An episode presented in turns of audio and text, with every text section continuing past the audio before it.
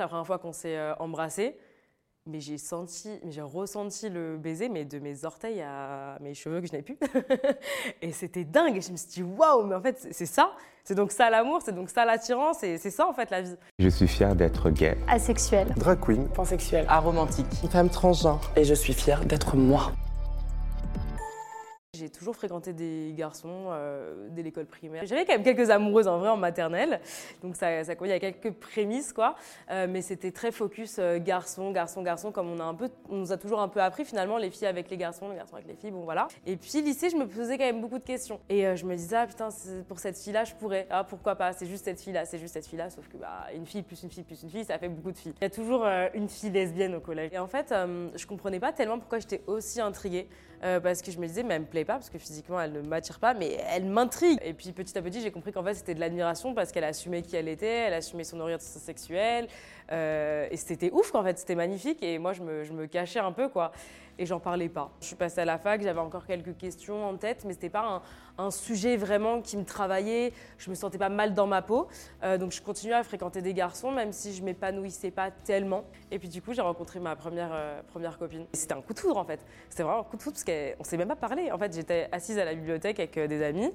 Je l'ai vue arriver et je la regardais arriver et c'était vraiment dingue. Et en fait, elle s'est assise en face de moi et je la voyais arriver, elle s'est assise et là, je dis, il, s'est passé quelque chose. Je dis, oh, waouh J'étais mais, mais, troublée, euh, oh là là, j'en bégayais, je, rougissais, mais pour rien du tout quoi.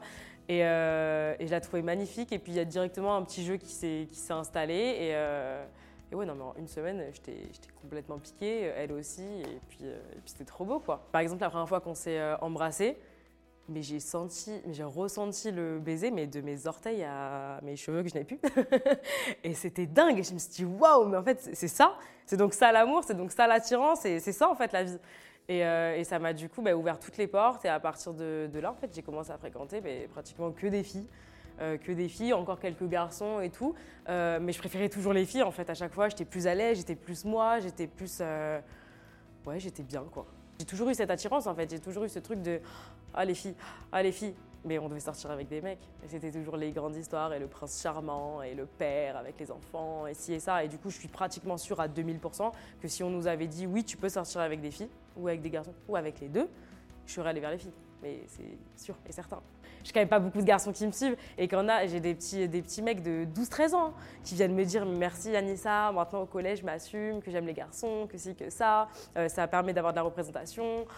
Je suis là en mode oh là là, mais Dieu merci, parce que moi j'avais pas ça. C'est trop bien. J'ai pris en fait en, deux ans un peu euh, bah, cette posture de euh, femme qui aime les femmes, euh, qui est très ouverte sur ces sujets-là et qui est finalement une figure dans la communauté queer. Et c'est génial et j'en suis contente parce qu'il y a plein de jeunes filles et plein de jeunes garçons et, que sais-je qui s'affirment, qui kiffent, etc. grâce à mon contenu et c'est génial. Mais en fait, je parle tellement de femmes et, et c'est normal vu que je fréquente pratiquement que des femmes. Mais je me suis toujours dit, mais le jour le jour où je vais oser dire euh, je fréquente un homme ou je suis tombée amoureuse d'un homme, mais franchement, j'ai peur de ce qui va me tomber dessus. Si vous êtes un garçon, vous êtes attiré par des garçons, vous êtes une fille, vous êtes attiré par des filles, vous êtes attiré par les deux, vous posez pas de questions, vivez juste votre histoire, euh, évidemment bah, en, toute, en toute bienveillance et en, vous mettant en sécurité aussi, parce que ça peut être compliqué dans une famille qui n'accepte pas euh, ces choses-là, ou, euh, ou au collège ou au lycée. Mais je pense qu'il faut juste pas vouloir se, se mettre directement une étiquette de ah mon dieu, je suis attirée par une fille, mais par un garçon aussi, est-ce que ça veut dire que je suis lesbienne?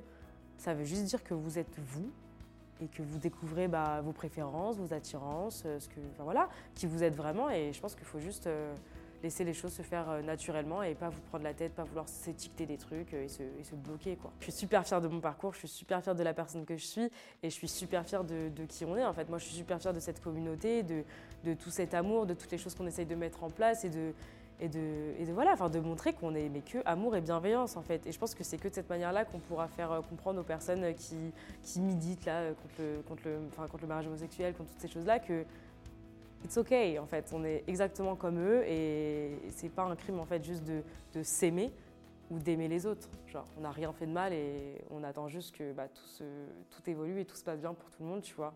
Dans la paix et l'amour. C'était un podcast de My.